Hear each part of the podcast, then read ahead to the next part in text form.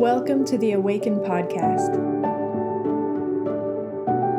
At Awaken Church, we are passionate about wrestling with and being unraveled by the Christian scriptures. Ideally, we do this together around the table in the neighborhood of Bowness. As we see it, Jesus has invited all of us to encounter Him in a diverse community and participate with Him in a mission of loving our neighbors. This is a this is an interesting situation to be in right now because there's by my count there's approximately 10 people in the room and there's there's more than that not in the room. Correct? Yeah. Twi- wow. And a lot of you are my family, so thank you um, for for spending Sunday afternoon with me uh, digitally in this context. Uh, one of the things I'm grateful for stepping into this moment is that I've got about a year and a half of pandemic teaching under my belt. So I'm very much used to looking at a blank screen and hoping that someone is listening and that what I'm saying is at least partially meaningful. Um, so I just wanted to give a brief introduction to myself for those of you who don't know myself or my family. We started coming here a few months ago, probably three months ago, um, in the fall, and we've loved the chances we've had to be here as much as they number probably three. I I think because of child sickness slash outbreak situations and all those sorts of things, we've been unable to be to be present. But my my wife Nadine, uh, my son George, and my daughter Aowen are all very uh, pleased to be a part of this this community, and we're hoping to be a more engaged and present part of it as it becomes a healthy option to do so um, as we're moving forward.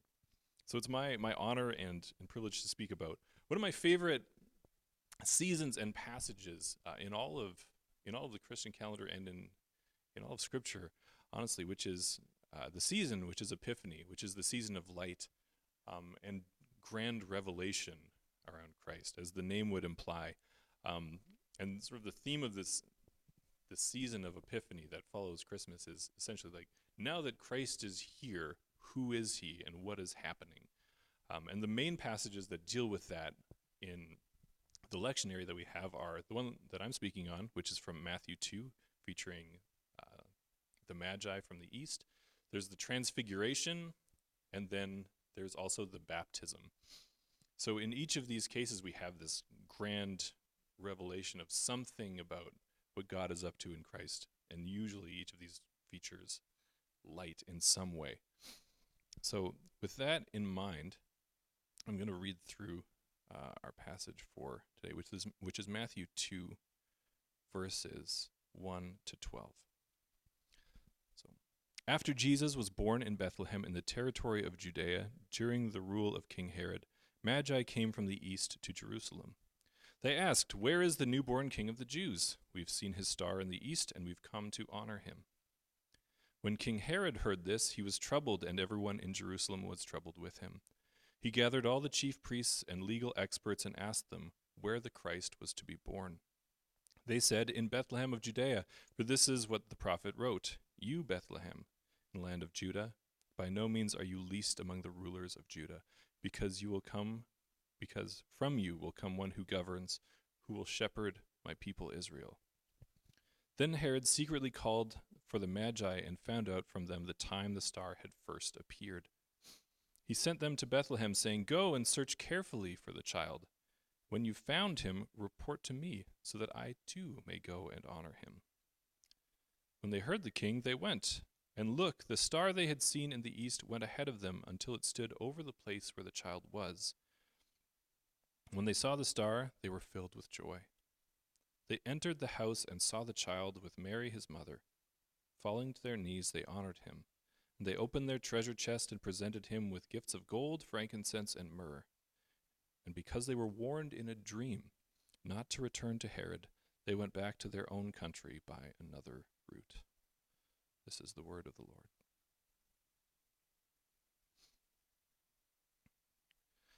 Um, I have a, a long standing relationship with this passage. I've preached probably six times in my life in total, and three of them now have been on this very passage.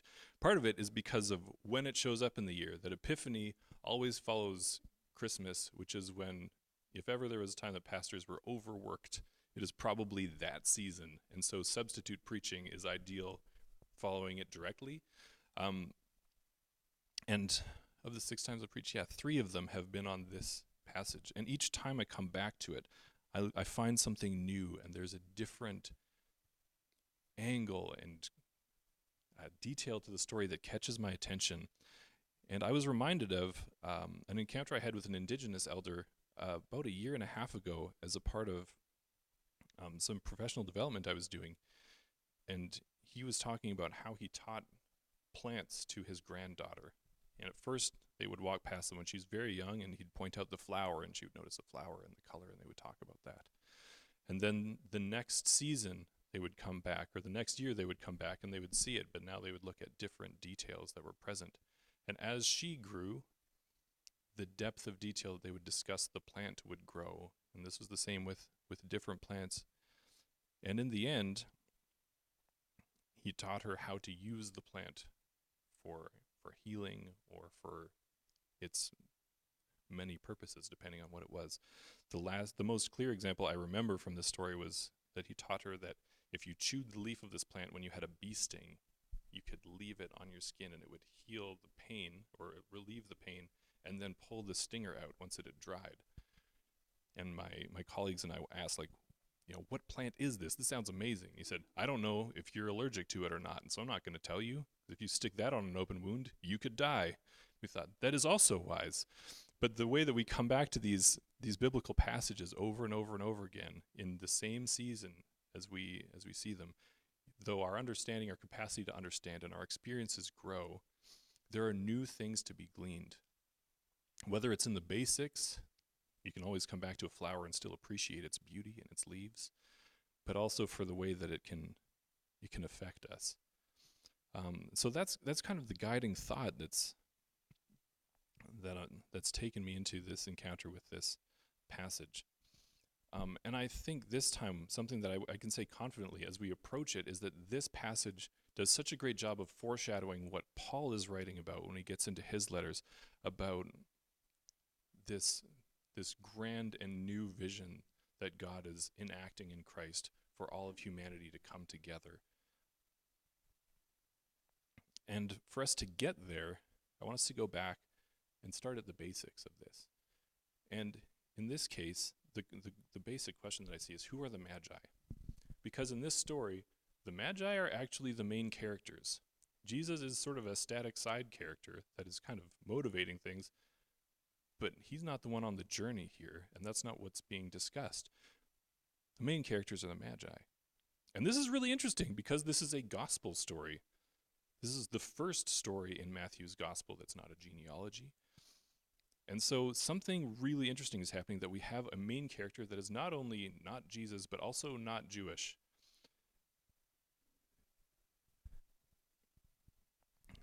And so, neither is the star for that matter, though it is an epiphany text. The star is not the, the central part of this, even if every children's production I was a part of always sort of gave me that impression. But it is, we have these main characters of the Magi. And the key question is who are they? And what informs our thoughts of who they are rarely is the text itself. A lot of the time, it's, I don't know, like whatever flannel graph picture that you had maybe in Sunday school if you're if you're a churchgoer, or like the silhouette that you see on like the front of you know a church's lawn or something like that, or even just the the 1870s hymn, "We Three Kings." we have all of these cultural and sort of peripheral things that tend to inform the, our understanding of the text more than the text itself. And I think unlearning some of these things can be helpful, especially if. Um, so talking with my wife about this. She's like, every time I saw the Magi, they were portrayed as like old white men. I was like, there are not that many old white men who come from the Orient around, you know, the year zero ish. So there, there are a lot of things that, that can sit in our minds and that can end up as like filters for how we actually engage who these primary characters in the story are. And so when we we look at it, their very name in the text or in the in the Greek text as well is the Magi, which means I think it's like it's a priest who looks at stars, essentially.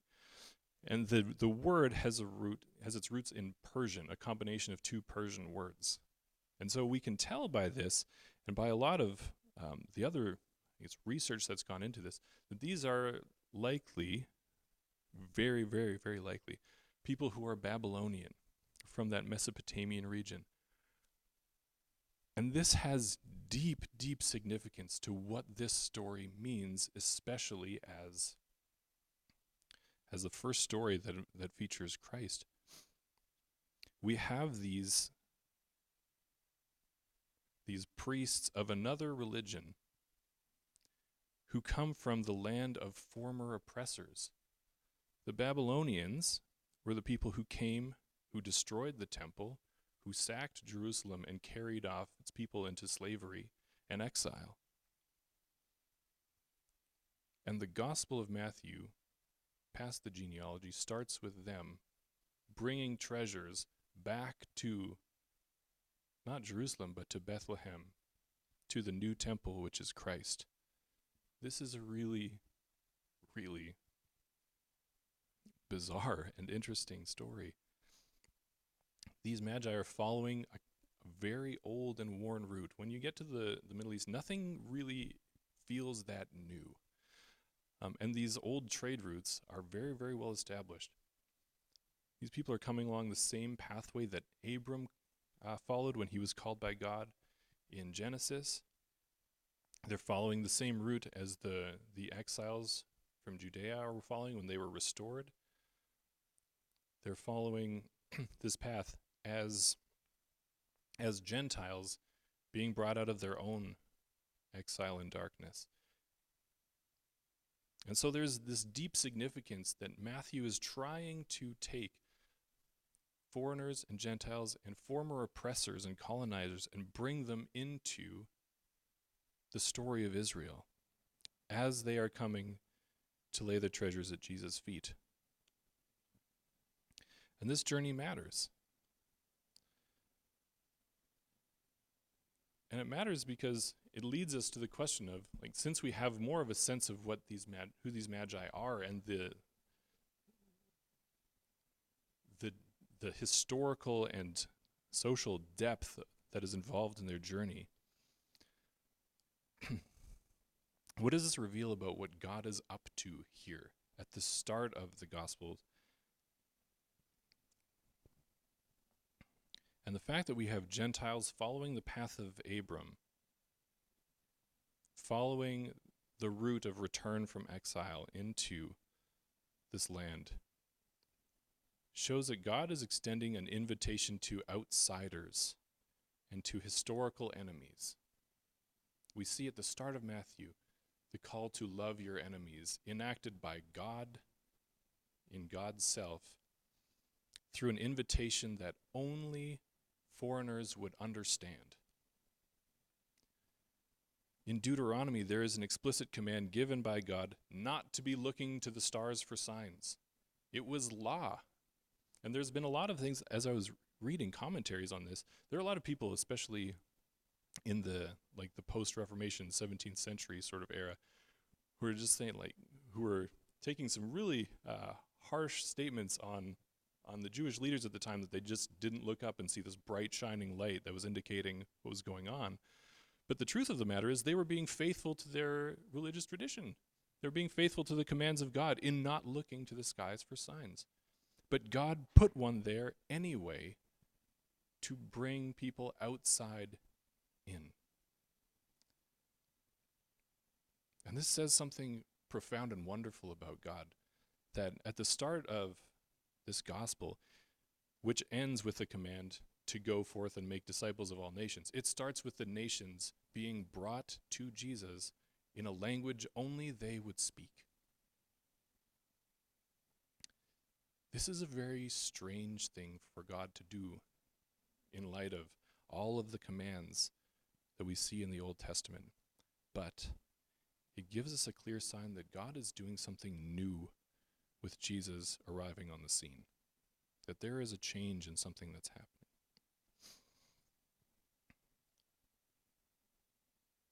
And so, I just need to pause for a second.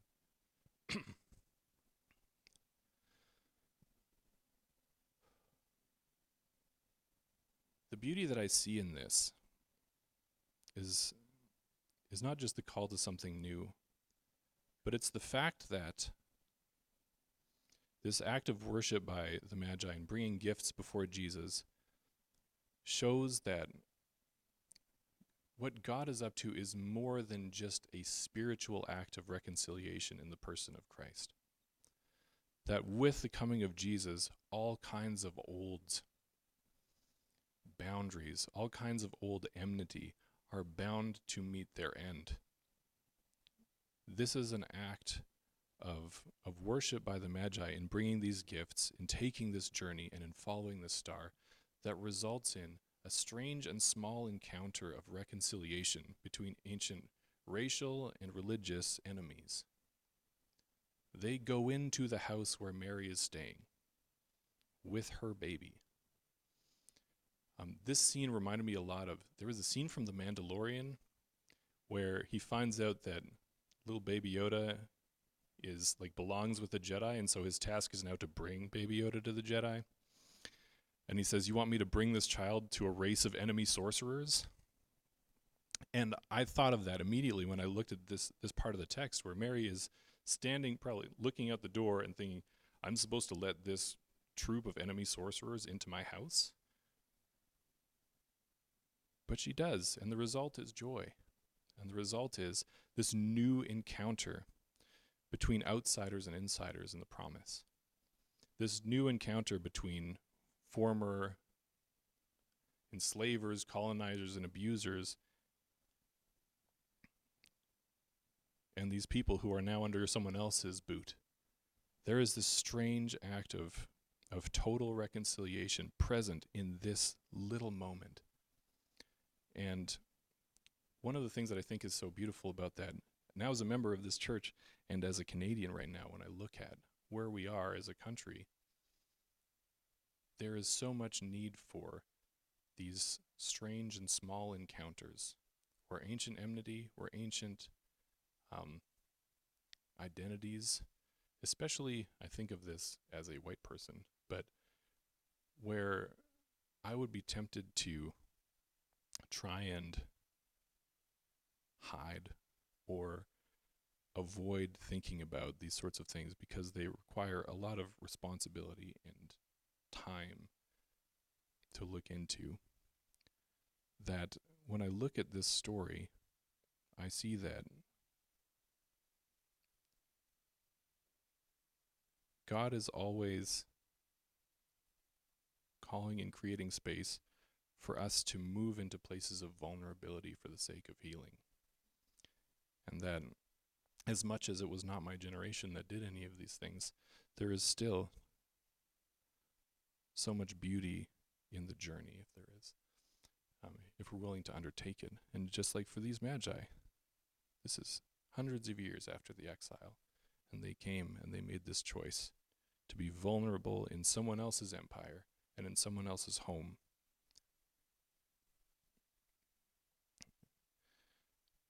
And this is something that I do deeply value about this community, that this is one that is, that for, for whom reconciliation is something that is, is important. And I see in this text the fact that God in Christ is always doing new works of reconciliation, whether it's in individuals, whether it's writ large, or whether it's in overcoming the powers of sin and death. There are always new angles of reconciliation to be found when we look at the life of Christ and the people who are working around him. Part of the challenge is in looking at this text. And when I thought, like, what is the poison that needs to be drawn out of me today as I encounter this? Um, is that for myself and my family, this has been a really hard, hard year. And the challenge of faith sometimes is that you would like it to feel rewarding when things are hard, when death is all around you, and when sickness seems to define everything. Um, and it's been a really disillusioning and, and painful experience, especially in the area of faith, I think. And the story gave me like a strange and frustrated hope as I encountered it because I think on one hand, I look at the Magi, and to me, that's like a very deep and meaningful journey. But when I look at the religious leaders in Israel, I empathize with them. I feel like, you know, for my family, for myself, we've been doing what we should. We've been, you know, kind to our neighbors. We've tried to be generous as people. We've tried to raise our children in the way that they should go. And in all these things, still, there have been there's been what feels like no answer in the midst of deep pain and just a cry for something else. Um, but the hope that I see in this, in the midst of that, is that I look at the story and I can trust that God is still speaking and acting. And sometimes the point is that I'm not supposed to be the one who sees it. That in this story, part of what makes it so profound is that the religious leaders were not supposed to see the light. It was meant for somebody else. And in this season, if there's anything that's given some relief and some capacity for perseverance, it's the hope that God is working even though I can't see it. That God is doing works of healing and reconciliation, even if it feels like I'm not the beneficiary of it. And in the midst of that, that I can still look at Christ and see that He entered every disappointment, every historical and social pain that He could. Because God seems to be interested in taking on our pain and grief rather than preventing it altogether, which I both I marvel at and I struggle with deeply in this. And yet, in this season, we celebrate that Christ has entered our darkness.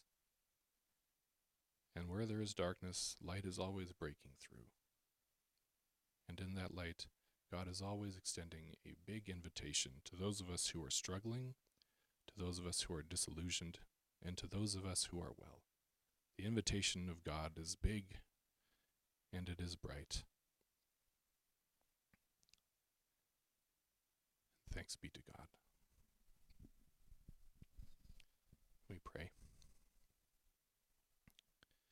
God, we thank you that your word is full of mystery and that your word is full of light, and that in these seasons we can bring um, all of our experiences to you. And we can celebrate that every corner is known, whether our hearts, our minds, our lives, that we are known by you. And that in your wisdom, you are always doing things to bring people closer to you and to each other that there is always healing happening, that there is always a new journey to undertake. I ask for ourselves and for this community that you would lead us into this year, into wise action, into loving action, that your hope and your joy may fill us anew and our community as well. We ask these things in Jesus' name.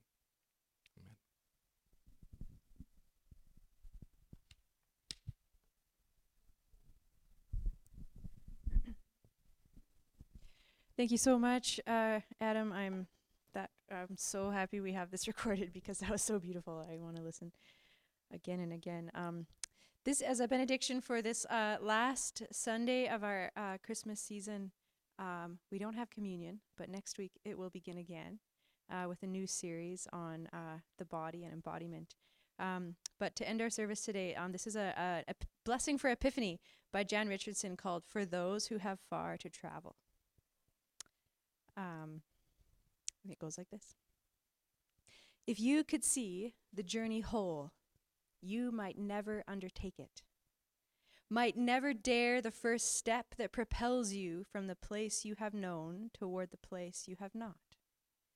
Call it one of the mercies of the road that we see it only by stages as it opens before us, as it comes into our being step by single step.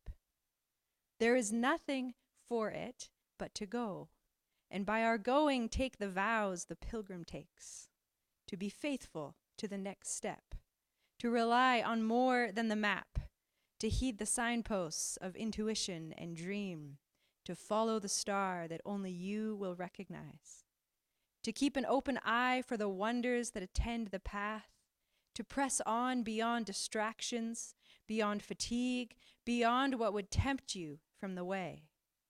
There are vows that only you will know, the secret promises for your particular path and the new ones you will need to make when the road is revealed by turns you could not have foreseen. Keep them, break them, make them again. Each promise becomes part of the path. Each choice creates the road that will take you to the place where at last you will kneel to offer the gift most needed, the gift that only you can give, before turning to go home by another way.